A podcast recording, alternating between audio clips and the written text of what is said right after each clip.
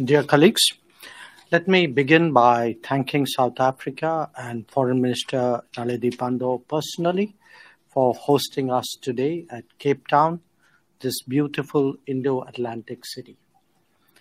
A BRICS meeting is an important event in our diplomatic calendar, and more so at a time when the international situation is challenging. Colleagues, the global environment today demands that we, the BRICS nations, approach key contemporary issues seriously, constructively, and collectively.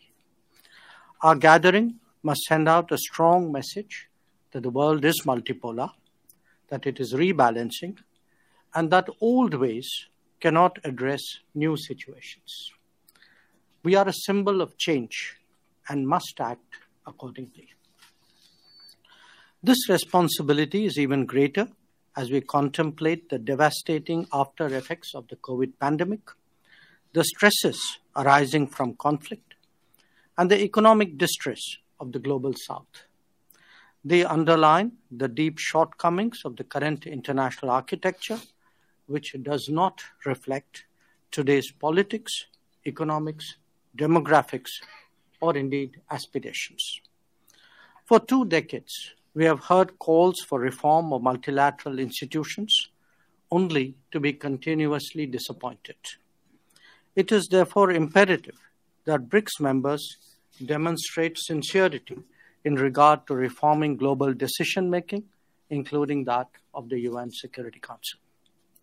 Excellencies, at the heart of the problems we face is economic concentration that leaves too many nations at the mercy of too few. This may be in regard to production, resources, services, or connectivity. Recent experiences impacting health, energy, and food security only highlight this fragility. India undertook the Voice of the Global South exercise to place these issues before the G20. We urge that BRICS give it particular consideration and promote the economic decentralization that is so essential to political democratization. Among the key threats to international peace and security is that of terrorism. All nations must take resolute measures against this menace, including its financing and propaganda. It must be combated in all its forms and manifestations and never be condoned under any circumstances. The United Nations has declared 2023 as the International Year of Millets, encouraging climate resilient and nutritious grain production will surely enhance global food security. The Lifestyle for Environment initiative, tabled by India, is another important step towards sustainability that the BRICS should support.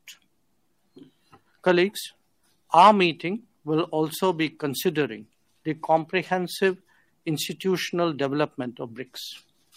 We approach that exercise in a positive spirit and with an open mind. The level of interest in this grouping is a matter of satisfaction and a testimony of our growing influence. For that very reason, decisions we take have far reaching consequences.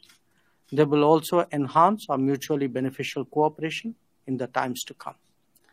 We have today many crucial issues to deliberate upon, and we will do so in the spirit of equality, mutual respect, and complete consensus that is the hallmark of BRICS. I look forward to our discussions.